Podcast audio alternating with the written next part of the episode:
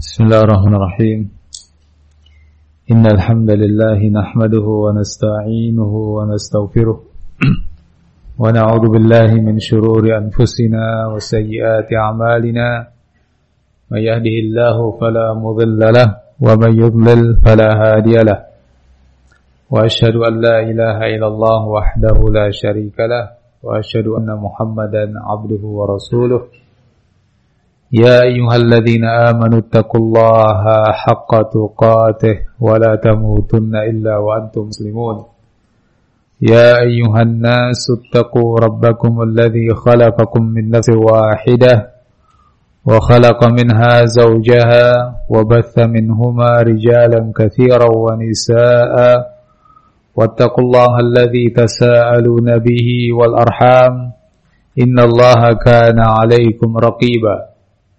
يا أيها الذين آمنوا اتقوا الله وقولوا قولا سديدا يصلح لكم أعمالكم ويغفر لكم ذنوبكم ومن يطع الله ورسوله فقد فاز فوزا عظيما أما بعد إخواني في الدين رحمكم الله Pada kesempatan ini kita akan melanjutkan pembahasan kitab Bahjatu Qulubil Abrar wa Qurratu Uyunil Akhyar pada hadis yang ke-29 yaitu tentang hak-hak seorang muslim terhadap yang lain. Diriwayatkan melalui sahabat Abu Hurairah. An Abi Hurairah radhiyallahu anhu qala قال رسول الله صلى الله عليه وسلم حق المسلم على المسلم ست. قيل وما هن يا رسول الله؟ قال إذا لقيته فسلم عليه وإذا دعاك فأجبه وإذا استنصحك فانصح له وإذا عطس فحمد الله فشمته وإذا مرض فعده وإذا مات fattabi'hu rawahu Muslim. Abu Hurairah meriwayatkan dari Nabi SAW bahwa beliau bersabda, hak seorang muslim, hak seorang muslim terhadap muslim lainnya ada enam. Dikatakan kepada beliau, wa ya Rasulullah? Apa hak-hak tersebut wahai Rasulullah? Qala beliau menjawab, "Idza laqitahu fasallim alaih." Apabila kamu berjumpa dengannya, maka ucapkan salam kepadanya. Wa idza da'aka fa'ajibhu. Dan apabila mengundangmu, maka penuhi undangannya. Wa idza stansahaka fansah lahu dan apabila minta kepadamu nasihat, maka berikan nasihat kepadanya. Wa idza atasa fahamidallah fashammithu. Dan apabila ia bersin lalu memuji Allah, maka doakan kepadanya yarhamukallah. Wa idza marida fa'udhu. Apabila dia sakit, maka jenguklah dia. Wa idza mata fattabi'hu dan apabila ia mati maka ikuti jenazahnya. Hadis riwayat Muslim. Ikhwani fiddin rahimakumullah. Ini merupakan salah satu hadis yang disebutkan dalam kitab ini dan tentu karena pentingnya hadis ini dalam kehidupan kita sebagai muslimin yang kita dengan yang lain saling terkait. Kita hidup bermasyarakat, masyarakat muslimin, kita sebagai uh, kata orang makhluk sosial, ya, atau madaniyun bit tabi'i, tabiat manusiawi ya bersifat uh, bermasyarakat, ya, nggak bisa hidup sendiri terkait dengan yang lain maka di sana ada hak-hak antara satu muslim dengan yang lain yang diajarkan oleh ajaran agama kita, ajaran Islam. Nabi Wasallam menyebutkan ada enam hak. Dijelaskan oleh uh, Syekh As-Sa'di rahimahullah, hadhihi al-huquq man qama biha fi haqqil muslimin kana qiyamahu kana qiyamuhu bighairiha aula.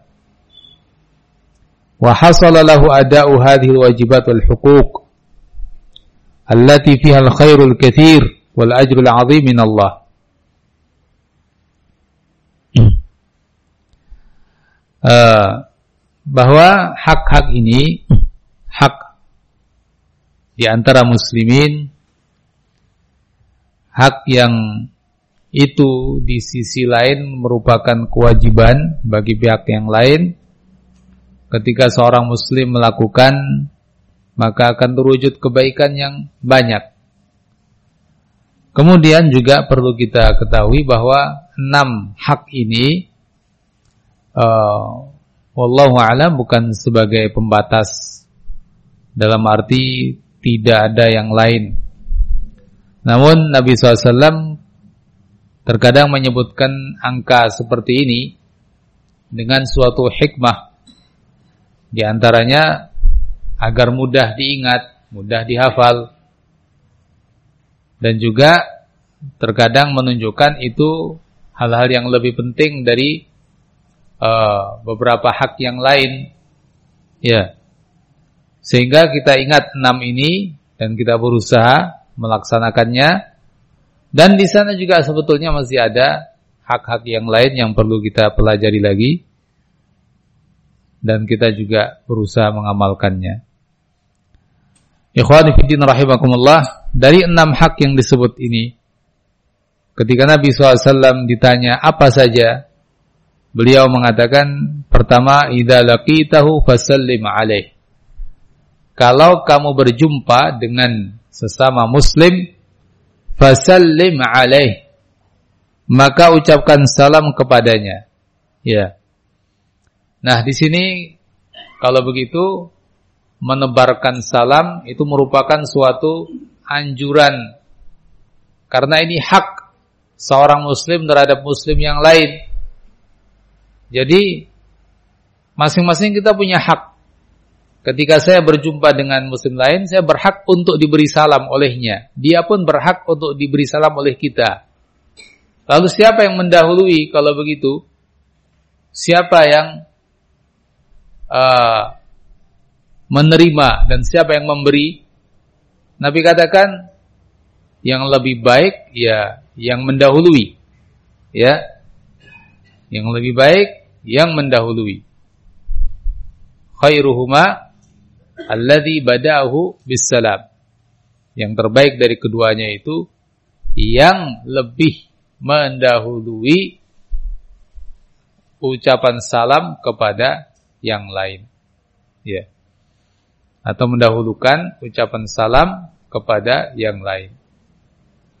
Dan dalam bab salam ini sebetulnya juga sudah ada aturannya ya kalau kita mau menggali lebih jauh Nabi sudah memberikan beberapa tuntunan. Tadi pertama yang terbaik yang lebih dulu. Di sana juga ada tuntunan bila seorang itu berkendaraan ya dia yang lebih ditekankan memberikan salam kepada yang uh, apa berjalan kaki ya yang berjalan kaki memberi salam kepada yang duduk. Yang lebih sedikit memberi salam kepada yang lebih banyak. Ya yang kecil memberi salam kepada yang lebih besar. Nah ini tersebut di hadis-hadis yang lain. Walaupun seandainya yang misalnya besar memberi salam kepada yang kecil juga diperbolehkan.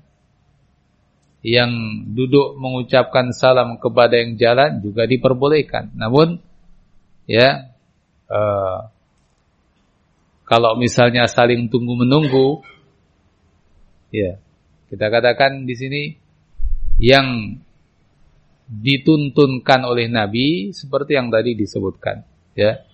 Yang berjalan memberi salam kepada yang duduk. Nah, ikhwani fillah rahimakumullah, ini beberapa tuntunan dalam ajaran agama kita dalam bab ifsya'u as-salam. Dan ucapan salam ini sangat ditekankan karena dengan salam ini akan terjalin rasa mahabbah, saling cinta mencintai.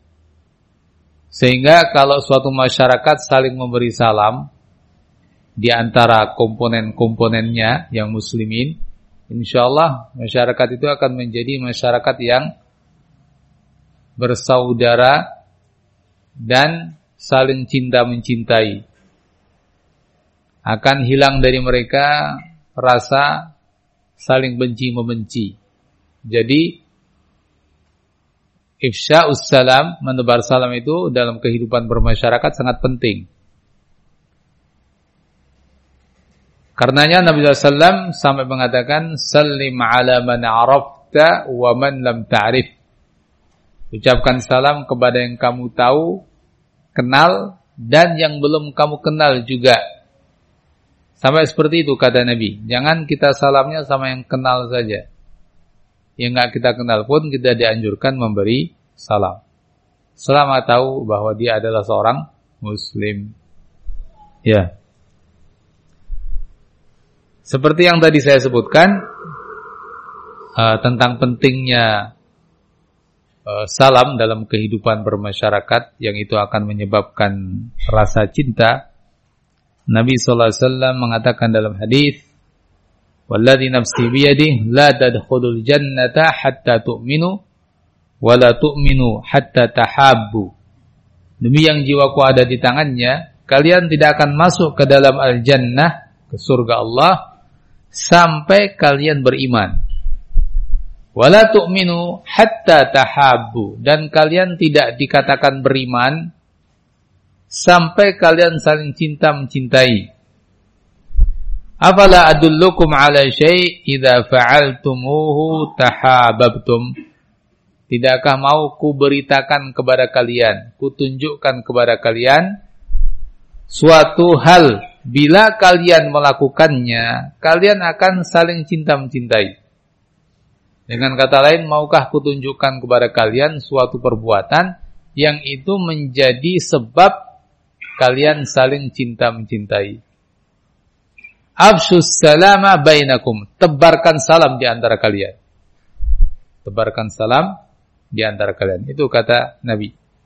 Itu sabda Nabi kita Muhammad SAW. Jadi pasti ya uh, dengan ini akan terwujud mahabbah akan terwujud saling cinta mencintai di antara muslimin dengan salam. Nah, disayangkan sekali bahwa uh, masyarakat kita juga sudah apa merasa asing dengan salam saat bertemu, ya. Mungkin kalau salam di ceramah ya masih mau ceramah salam, ya. Masuk rumah salam mungkin masih juga walaupun sudah jarang sekali juga karena kadang kita salam, yang disalami malah bingung jawabnya. Malah monggo. Gimana sih? Assalamualaikum malah monggo. Ya, ya betul monggo. Tapi waalaikumsalam dulu mestinya kan. Ya. Di jalan apalagi lebih asing lagi kita salam dia malah kebingungan kayak dapat ucapan apa begitu, ya. Kayak mau menjawab apa bingung. Aneh sekali. Padahal ya Ucapan salam ini seperti kata Nabi, "Idza laqitahu," kalau kamu berjumpa, ya. Bukan salam itu khusus saat pembukaan ceramah, bukan salam itu khusus ketika masuk rumah. Tapi salam itu ketika kita berjumpa atau ketika kita pergi. Ya. Ketika kita berjumpa atau ketika kita pergi. Dalam majelis misalnya kita ber, berempat, berlima, ya kita ngobrol, kita pergi mengucapkan salam. itu juga merupakan tuntunan. Nah, jadi kalau kita kumpulkan dalam bab salam ini juga banyak hadis-hadis yang mengatur ya beberapa tuntunan atau aturan dalam salam. Kemudian juga kalau kita perhatikan dari makna salam itu sendiri, suatu hal yang luar biasa. Ya. Kata Syekh As-Sa'di, "As-salam min mahasinil Islam." Salam itu termasuk dari kebaikan Islam karena masing-masing dari orang yang berjumpa saling mendoakan. Apa isi dari kalimat salam itu? Assalamualaikum artinya semoga kalian mendapat keselamatan. Mendapat keselamatan. Selamat dari apa? Selamat dari segala hal yang buruk, yang tidak baik. Assalamu minasyurur. Apalagi ditambah warahmatullah wabarakatuh. Ya, tambah doa lagi. Semoga dirahmati Allah, semoga diberkahi Allah. Nah, kebaikan yang begitu banyak yang terkandung pada ucapan salam. Ya. Karenanya sampai-sampai orang-orang Yahudi itu iri terhadap muslimin dalam bab ini. Ya, mereka iri dalam dua hal yang saya ingat dalam hadis itu disebutkan pertama ini salam iri terhadap muslimin. Yang kedua ucapan amin setelah doa wairil maghdubi alaihim waladdallin amin. Orang-orang Yahudi iri. Nah, kita yang sebagai muslimin kenapa kita justru malah mulai meninggalkan? Ya terasa atau tidak kenyataannya mulai jarang atau sudah jarang. Nah, kita hidupkan kembali sunnah salam ini, tuntunan Islam yang sangat mulia, sangat indah, sangat bermanfaat bagi para pengikutnya, bagi para pemeluk Islam ini sendiri. Nah, kembali kepada hadis tadi. Jadi pertama, hak muslim terhadap muslim yang lain apabila berjumpa ucapkan kepadanya salam. Nah, kemudian uh, di sini Syekh juga mengingatkan bab menjawabnya ya. Wa 'alal musallam 'alaihi raddut tahiyyah bimithliha au ahsan minha wa khairun nasi man bada'ahum bisalam. Dan yang disalami menjawab. Menjawab ini kata ulama hukumnya wajib. Menjawab salam hukumnya wajib. Paling tidak dijawab dengan yang sama ketika dia katakan assalamu alaikum kita pun menjawab waalaikumsalam. Akan lebih baik kalau kita menjawab dengan yang lebih lengkap. Waalaikumsalam warahmatullah. Ketika dia salam assalamualaikum warahmatullah, kita jawab waalaikumsalam warahmatullah wabarakatuh. Ketika dia ucapkan Assalamualaikum warahmatullahi wabarakatuh, kita jawab Waalaikumsalam warahmatullahi wabarakatuh wa maghfiratuh. Ya, ini ada di sebuah hadis yang disesuaikan oleh Syekh Al-Albani rahimahullah. Ya. Kalau dia salam Assalamualaikum warahmatullahi wabarakatuh wa maghfiratuh, tidak ada salam yang begitu. Ya, salam yang memulai hanya sampai warahmatullah wabarakatuh. Titik. Nah, adapun menjawabnya ada tambahan wa maghfiratuh di sebagian hadis yang disesuaikan oleh Syekh Al-Albani rahimahullah. Ya. Dan ini berdasarkan uh, firman Allah Azza wa Jalla juga yang terkait ini wa idza huyitum bi tahiyyatin fahayyu bi ahsana minha aw rudduha.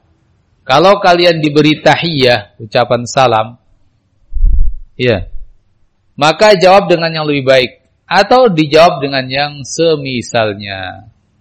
Dijawab dengan yang lebih baik atau yang semisalnya. Kemudian berikutnya Wa idza da'aka fa'ajibhu hak yang kedua berikutnya Wa idza da'aka dan apabila dia mengundangmu.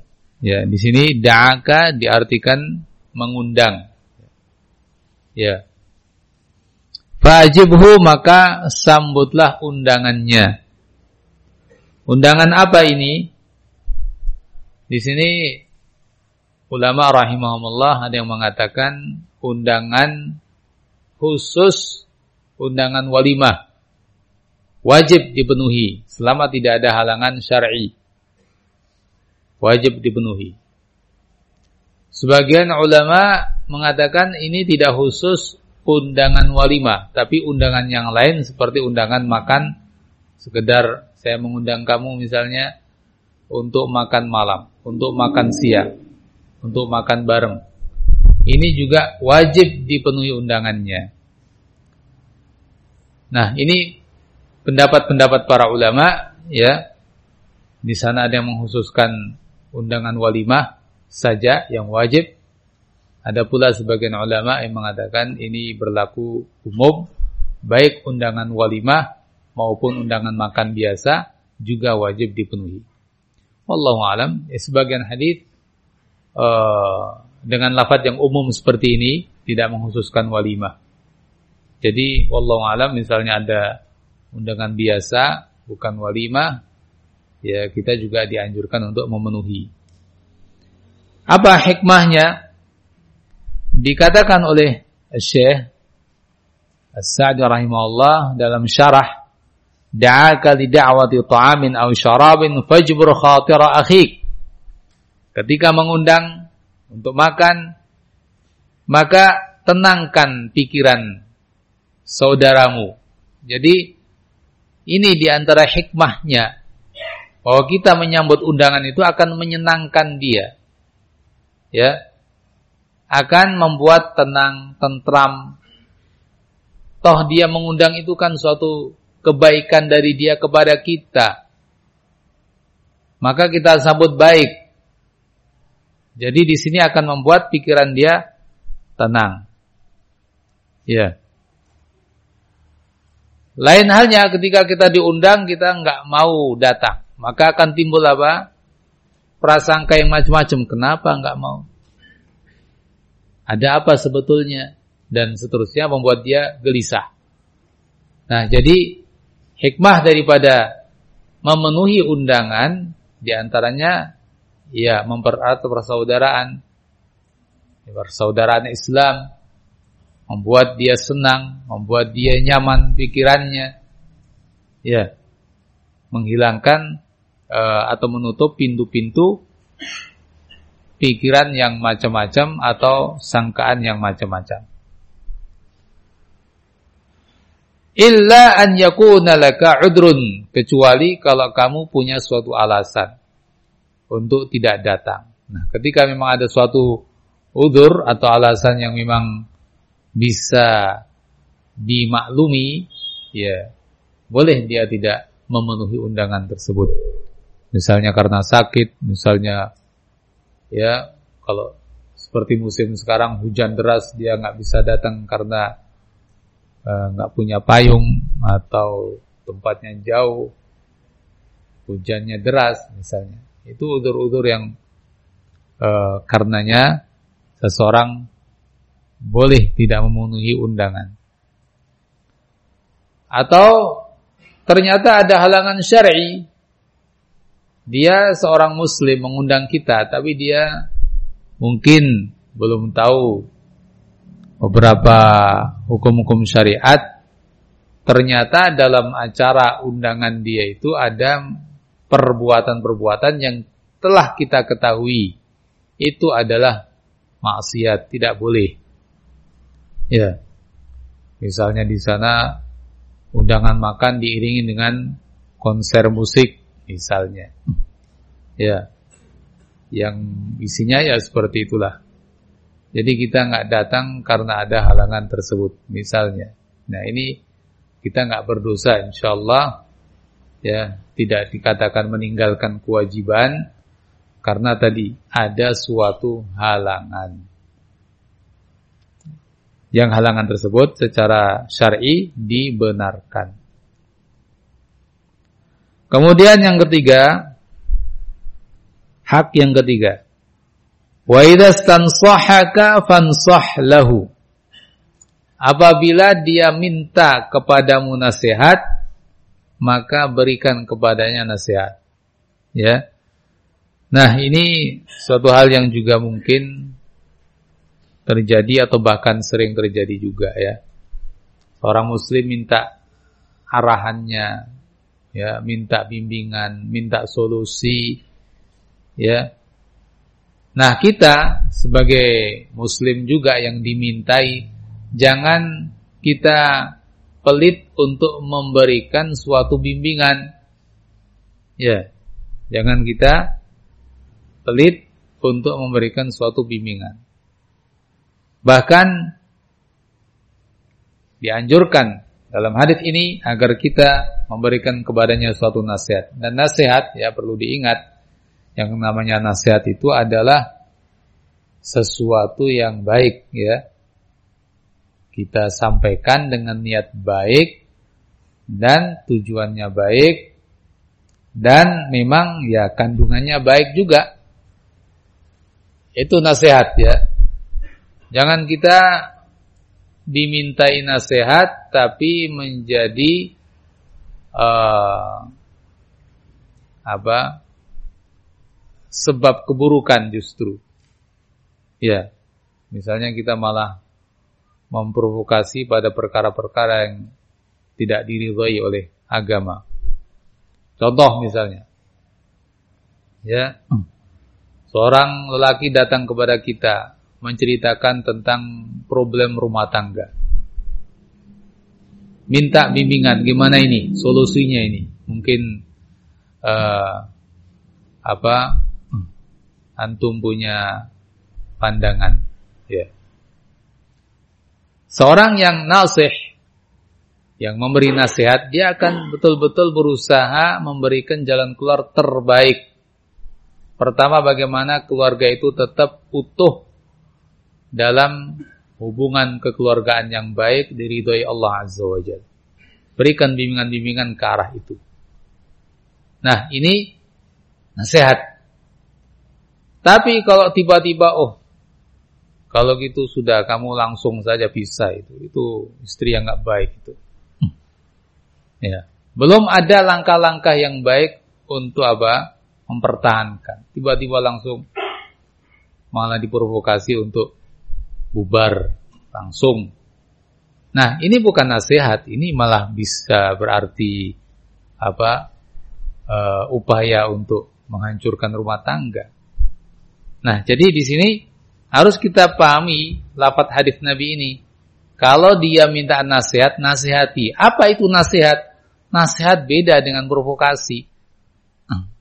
Nasihat itu betul-betul mengarah kepada kebaikan. Itu nasihat namanya. Ya, makanya Nabi katakan ad-dinu an-nasihah, ya kan? Agama itu nasihat. Ya.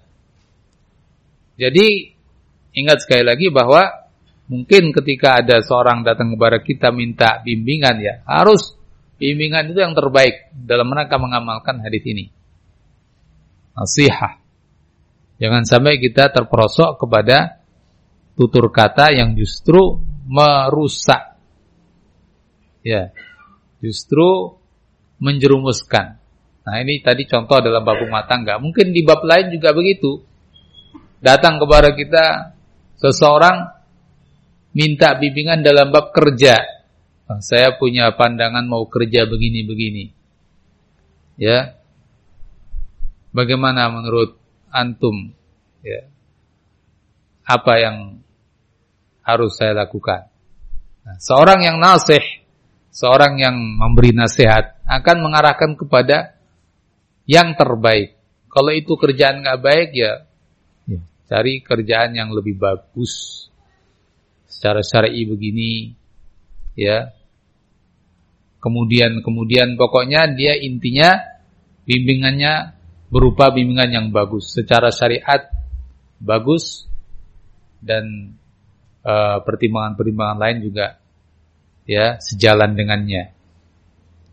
Jangan dia justru mengatakan e, kamu lebih baik kerjaan yang itu saja ya lebih menjanjikan dalam bab penghasilan. Padahal kerjaan itu kerjaan yang secara syar'i kurang bagus. Artinya ada pelanggaran-pelanggaran agama, ada hal-hal yang tidak sesuai dengan agama. Nah, kita hanya melihat pertimbangan secara penghasilan duniawi misalnya. Nah, ini ya yang kemudian mungkin berakibat pelanggaran agama yang dia lakukan karenanya, berarti kita nggak nasih. Berarti kita nggak nasihati dalam penilaian agama, nggak nasihati. Karena kita justru mengarahkan kepada sesuatu yang tidak sesuai dengan agama. Ya. Nah, ini hal yang penting ya. Hal yang penting. Syekh mengatakan di sini, "Ai idza syawaraka ala amalin min al-a'mal, hal ya'maluhu aw la fansah lahu bima tuhibbuhu li nafsik." Nah, luar biasa ini penjelasan Syekh ya. Kalau ada seorang minta pendapat kamu pada suatu amalan, suatu kerjaan, suatu perbuatan, apakah dia mau melakukan atau tidak, fansah lahu bima tuhibbuhu li nafsik.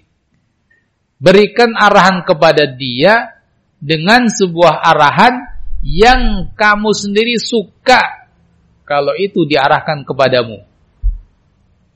Ya. Dengan suatu bimbingan yang kamu suka itu bimbingan juga untuk kamu sendiri. Ya minal khairi dari suatu kebaikan. Ya, seperti yang tadi saya sebutkan. Kita ingin selamat dunia akhirat, ya kan? Nah, ketika kita membimbing orang, ya bimbingan yang menyelamatkan dia dunia dan akhirat. Bukan bimbingan yang menjerumuskan atau merusak atau mencelakakan atau yang semena dengan itu. Ya.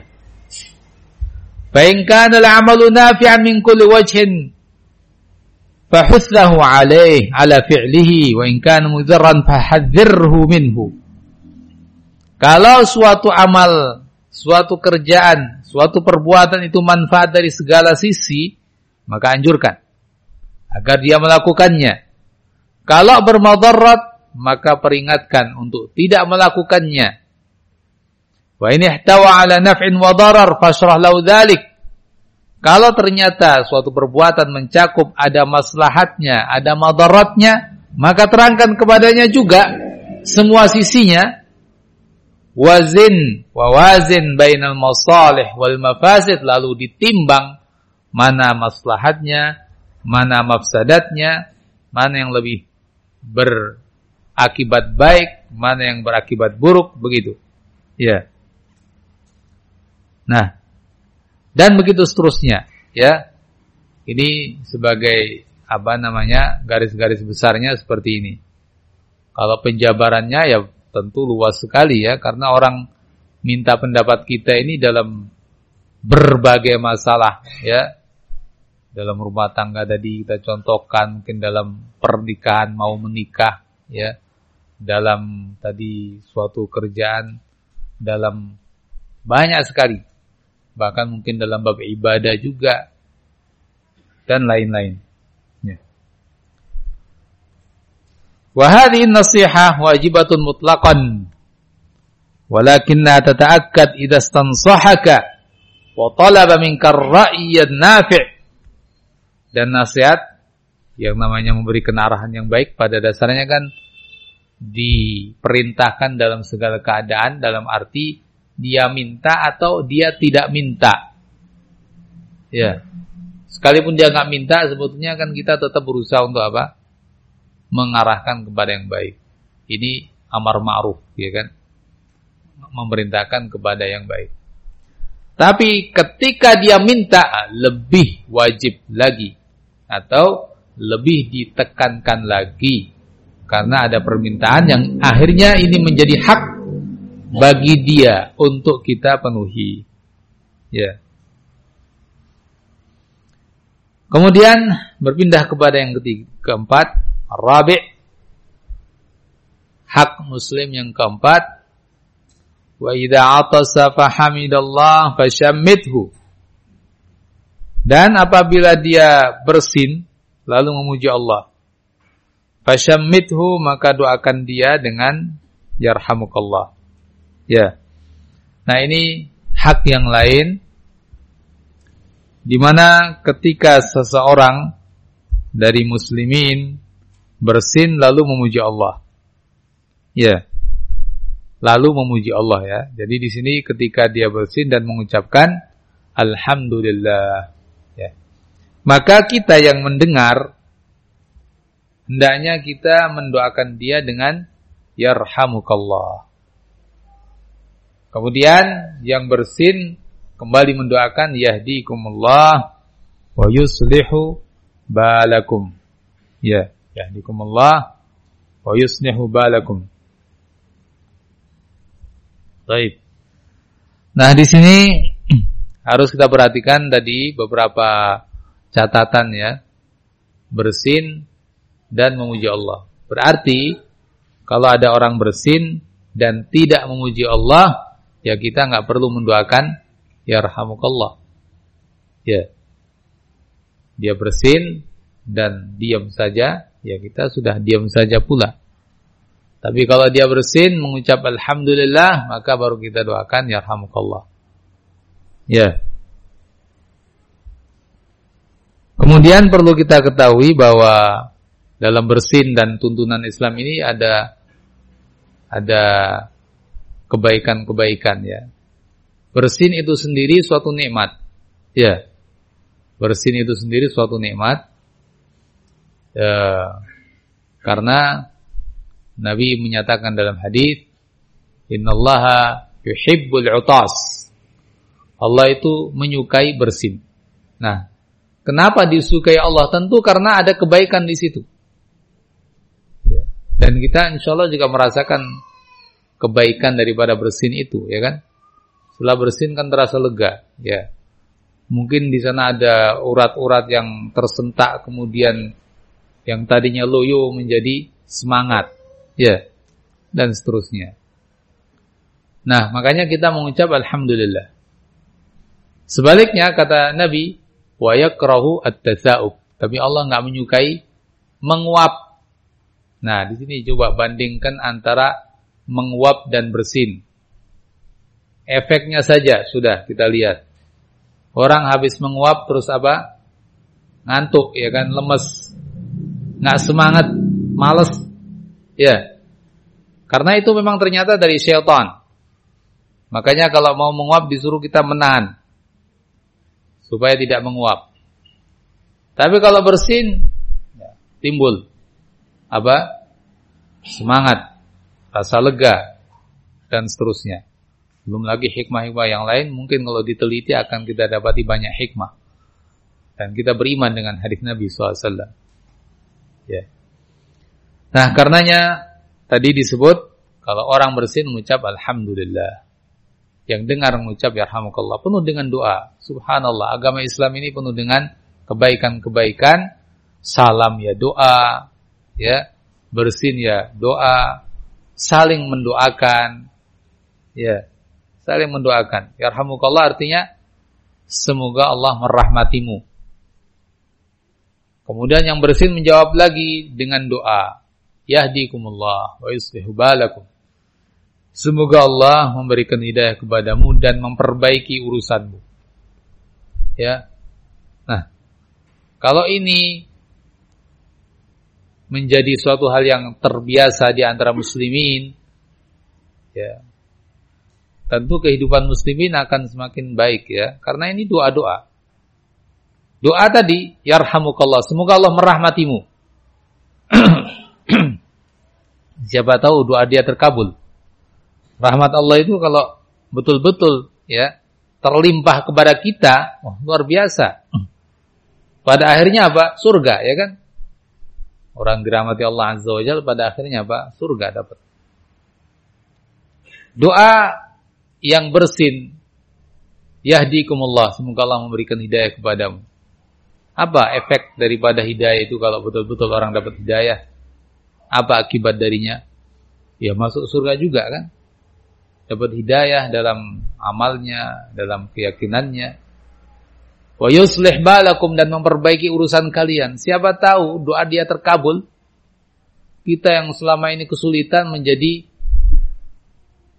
banyak kemudahan. Ternyata karena doa dia, yuslih balakum. Semoga Allah memperbaiki urusan kalian. Ya. Selama ini berbagai problem dihadapi ternyata hilang semua problem itu. Karena doa dia mungkin. Nah, jadi luar biasa tuntunan ajaran agama kita saling doa mendoakan. Ya, siapa tahu ternyata doa-doa itu terkabulkan. Kalaupun tidak, ya doa itu sendiri sudah ibadah yang punya nilai di sisi Allah Azza wa Sekalipun nggak terkabul, doa itu ibadah, ya kan? Nah, jadi itu tuntunan dalam ajaran agama kita. Nah, Kecuali tadi terkait dengan bersin, ketika sudah bersihnya tiga kali, menunjukkan bersihnya itu bersin karena sakit mungkin ya, flu, bersin lagi, bersin lagi, bersin lagi. Berarti ini flu, ya bukan bersin yang biasa. Kalau saat ternyata dia sakit flu ya kita doakan syafakallah semoga kamu sembuh ya dari penyakit tersebut.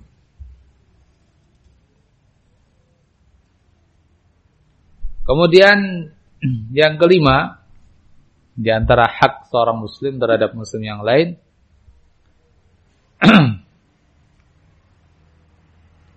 Wa idza marida dan apabila dia sakit maka jenguklah dia. Ya. Menjenguk orang sakit ya, yang muslim ini merupakan hak dia sebagai seorang muslim yang kita mesti berusaha untuk memenuhi haknya. Ya. Syekh As-Sa'di rahimahullah mengatakan iyadatul marid min huquqil muslim wa khususan man lahu haqqun 'alaika muta'akkid. Menjenguk orang sakit itu merupakan hak sesama muslim.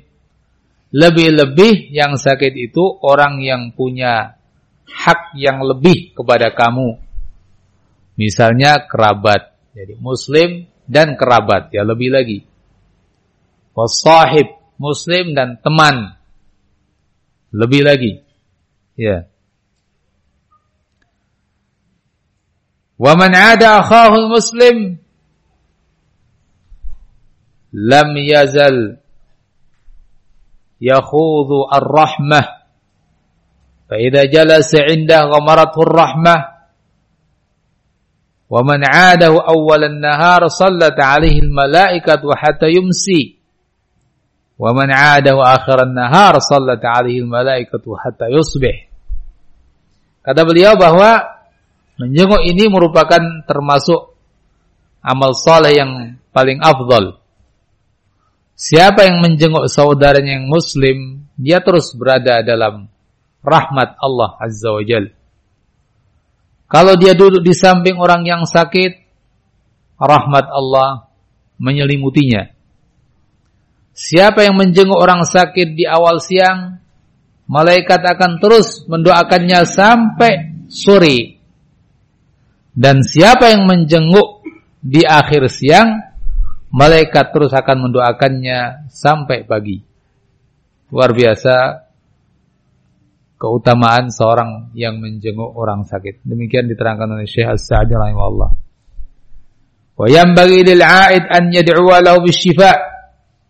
Kemudian seorang yang menjenguk hendaknya mendoakan juga. Ya, ini di antara tuntunan Islam saat menjenguk. Datang mendoakan ya dengan doa-doa yang diriwayatkan dari Nabi atau seandainya doa umum juga tidak ada masalah. Misalnya kita mendoakan ya yang dia pahami semoga lekas sembuh, semoga kembali pulih seperti sebelumnya dan lebih baik daripada itu dan semakna dengan itu. Atau yang lebih baik lagi dengan beberapa tuntunan yang ada dalam ajaran agama kita. Ya, la ba'sa tahur insyaallah.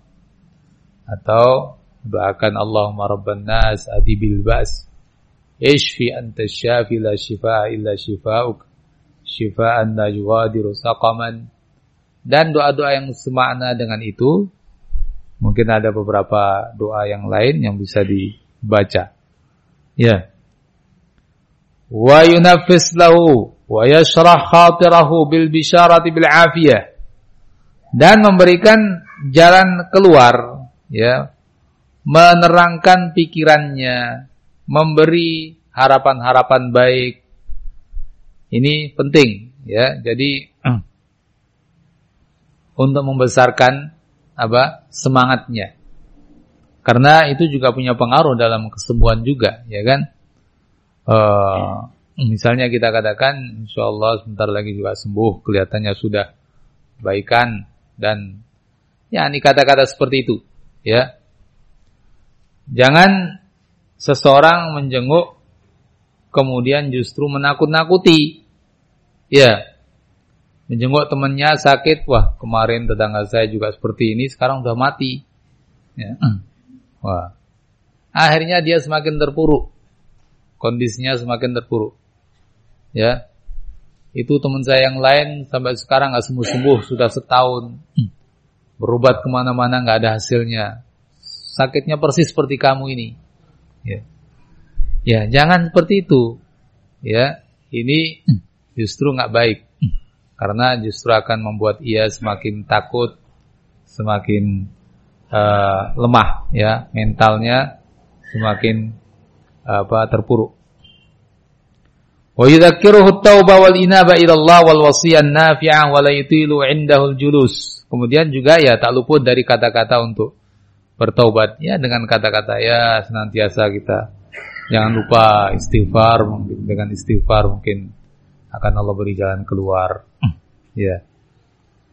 Dan ya ini bahasa-bahasa ya yang mengandung anjuran untuk taubat tapi dengan hati-hati dalam mengungkapkan kata-kata tersebut. Jangan sampai akhirnya justru membuat dia semakin lemah. Ya wasiah nafi'ah yakni pesan-pesan yang bermanfaat. Wala yutilu indahul julus dan jangan lama-lama duduk di situ karena dia perlu istirahat ya. Seperlunya beberapa saat kemudian izin bal bimiqdaril iyadah illa an yu'thiral marid kathrata taraddudihi wa kathrata julusi indah falikulli maqamin maqal ya kecuali kalau yang sakit justru mengharapkan seperti itu karena mungkin dia saudara atau teman dekat ya yang dia harapkan uh, keberadaannya karena senantiasa memotivasi misalnya kalau dia memang mengharapkan begitu ya sudah, selama kita mampu kita bisa sering-sering atau berlama-lama di sisinya kalau memang dia justru suka dengan itu. Tapi kalau tidak justru jangan ya. Kadang orang berbahasa basi ya kan, ya kita harus mesti tahu ya. Jangan pulang dulu, jangan pulang dulu. Padahal itu bahasa basi, jangan kita ya sudah di sini saja terus. Nah, padahal itu bahasa basi dan dia sebetulnya perlu istirahat ya. Jadi kita perlu juga mengetahui halal seperti itu. Ini sungguh-sungguh atau basa-basi kita harus pahami. Kalau memang dia betul-betul ya kita misalnya namanya teman dekat kan sudah paham ya dia memang mengharapkan misalnya kedekatan kita ya mungkin kita tetap di situ uh, dalam waktu yang diperlukan sebatas yang diperlukan. Falikul lima maqamin maqal kata beliau tiap-tiap kondisi punya yakni uh, keputusan yang uh, sesuai dengannya. Ya, yang jelas bahwa uh, ini bab menjenguk orang sakit merupakan hak sesama muslim yang kita mestinya berusaha untuk melakukannya. Yang keenam, wa idza mata dan apabila wafat maka ikuti jenazahnya. Ya, ini juga hak sesama muslimin. Jadi ketika ada seorang muslim yang Allah Azza wa Jalla mewafatkannya, kita berusaha untuk mengiringi jenazahnya, ya, mengikuti jenazahnya sampai dikuburkan. Dan uh, bagi orang yang melakukan itu, Allah Azza wa Jalla akan memberikan pahala. Dan lebih bagus lagi ya dia mengikuti sampai disolatkan. Kemudian setelah disolatkan mengikuti sampai dikuburkan. Nah disebutkan orang yang melakukan itu akan mendapat pahala dua kirat dua kirat ditanyakan kepada Nabi kirat itu apa? Pahala yang seperti apa? Nabi menjelaskan bahwa kirat itu pahala besar. Ya beliau katakan mitlu al-jabalaini al-azimain. Seperti dua gunung yang besar. Ya, disebutkan juga asgharu asgharuhuma mithlu Uhud. Yang kecilnya saja seperti gunung Uhud. Ya, bahkan kalau begitu ya mungkin lebih besar daripada itu. Nah, orang yang mengikuti jenazah sampai disolatkan dapat satu kirat dari disolatkan sampai dikuburkan dapat satu kirot lagi. Ya. Dan tentunya dalam bab ini juga ada tuntunan-tuntunannya ya, bagaimana mengiringi jenazah sebagaimana dijelaskan uh, oleh para ulama dalam bab ini, bab al-janaiz bahwa mengikuti jenazah ya lebih baik berjalan kaki bahwa mengikuti jenazah menurut pendapat yang lebih kuat lebih baik di belakang jenazah itu jenazah di depan walaupun boleh di kiri kanan namun di belakang akan lebih afdol. Ketika mengiringi jenazah ya berusaha untuk diam yakni khusyuk ya. Masing-masing uh, sibuk dengan ya zikir sendiri atau diam. Artinya Jangan malah ngobrol ke sana kemari atau tertawa-tawa. Nah, ini tidak sesuai dengan para ulama kita dan para sahabat bahkan. Ya, ini perlu disebutkan di sini karena apa? Karena banyak masyarakat yang sudah mulai meninggalkan tuntunan ini. Mengiringi jenazah tapi ngobrol ke sana kemari. Ini jenazah di depan yang sudah mau ditanya malaikat tentang amalnya, di sini masih ngobrol tentang kerjaan, tentang bisnis, tentang kemata macam-macam. Iya, kamu masuk hidup, mati nanti kamu ditanya oleh malaikat itu. Ya. Sekarang kamu mikul, nanti kamu yang dimikul. Nah, jadi seorang mengiringi jenazah itu tuntunannya justru diam, menghayati kondisi dan keadaan ini supaya kita juga ingat mati. Jangan kondisi seperti itu masih bicara bisnis saja, terus kapan ingat matinya? Ya, Nah, ini perlu kita sebutkan ya karena tadi saya katakan memang kalau di masyarakat umum sudah ya sunnah ini sudah betul-betul tidak diketahui, bukan lagi terlupakan mungkin, tapi tidak diketahui. Makanya kita ketika mandi jenazah diam. Ya, artinya nggak usah ngobrol-ngobrol. Ya boleh ngomong sekedarnya sih boleh saja, bukan haram. Bukan. Tapi ada tuntunan ya semestinya diam ya mungkin dikir sendiri mungkin intinya kita me, apa, menghayati kondisi ini merasakan kondisi ini supaya kita juga mengambil pelajaran dari kematian saudara kita ya ya jadi itulah uh, hak yang keenam yaitu kita mengikuti jenazahnya seorang muslim sampai dikuburkan Wallahu a'lam bissawab. Ini yang bisa kita kaji pada kesempatan ini. Semoga bermanfaat.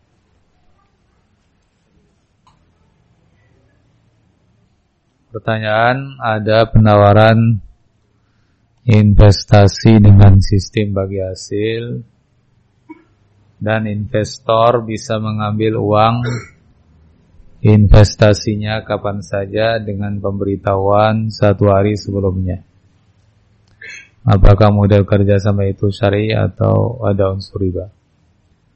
Kalau dari sisi boleh diambil kapan saja, ya boleh, nggak ada masalah, bagus malah, ya kan?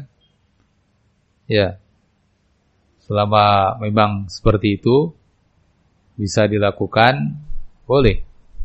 Yang dengan itu artinya investasi selesai. kerjasamanya selesai dan dia bisa mendapatkan yakni hasil daripada investasinya.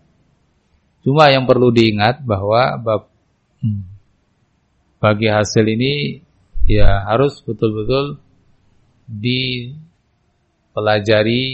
bagaimana tuntunan syariatnya dan investasi kita harus disesuaikan dengan itu ya. Hmm. Karena pada kenyataannya banyak orang yang uh, apa merasa ada kerjasama bagi hasil investasi dan ternyata setelah dipelajari nggak sesuai syariat. Ya, ya. Lepas daripada pertanyaan ini, uh, cuma sekedar apa faedah dan rasanya perlu karena banyak pertanyaan juga. Misalnya investasi, ya, investasi yang menjanjikan. Ya. Misalnya invest 10 juta nanti tiap bulan kamu akan dapat 500 ribu. Ya. Nanti kalau kamu mau uh, apa? Pokoknya tiap bulan dapat 500 ribu. Nanti selesai masa investasi kamu ambil lagi uang itu. Nah, dengan apa gambaran seperti itu, investor merasa ya, uangnya aman, ya kan?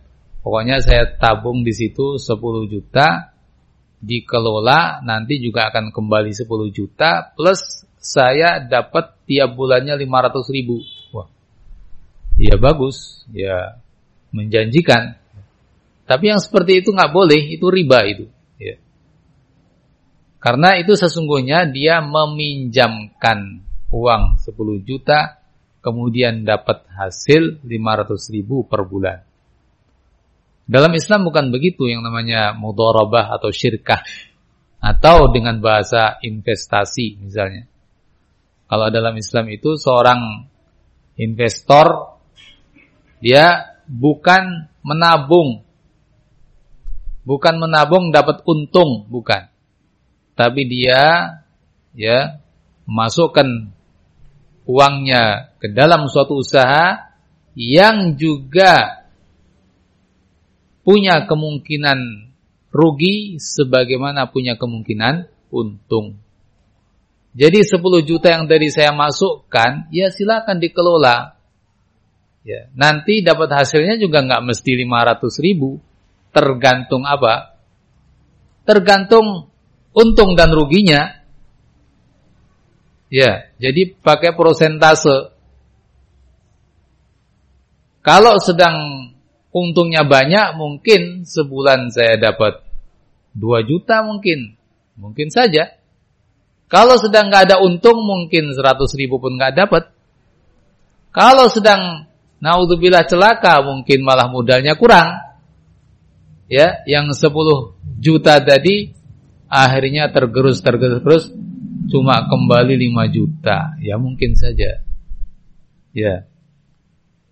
Tapi semuanya tentu dengan ya aturan syariatnya harus di betul-betul dibahas betul-betul disesuaikan uh, investasinya dengan aturan syariat tersebut.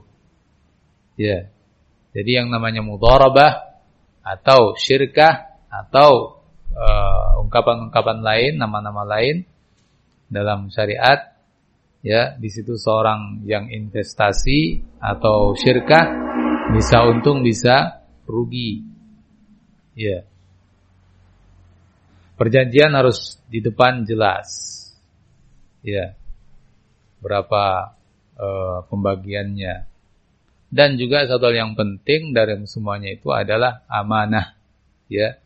Amanah. Ini sangat penting.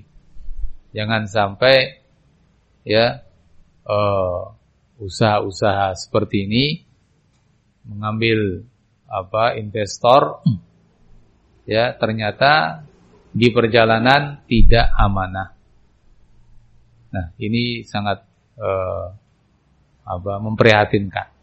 Ini sangat memprihatinkan dan uh, tentu sangat merugikan oleh karenanya kita perlu sangat berhati-hati. Wallahu a'lam bishawab. Sementara sampai di situ, subhanakallahumma bihamdik, asyhadu an la ilaha illa anta, astaghfiruka wa atubu ilaik. Alhamdulillah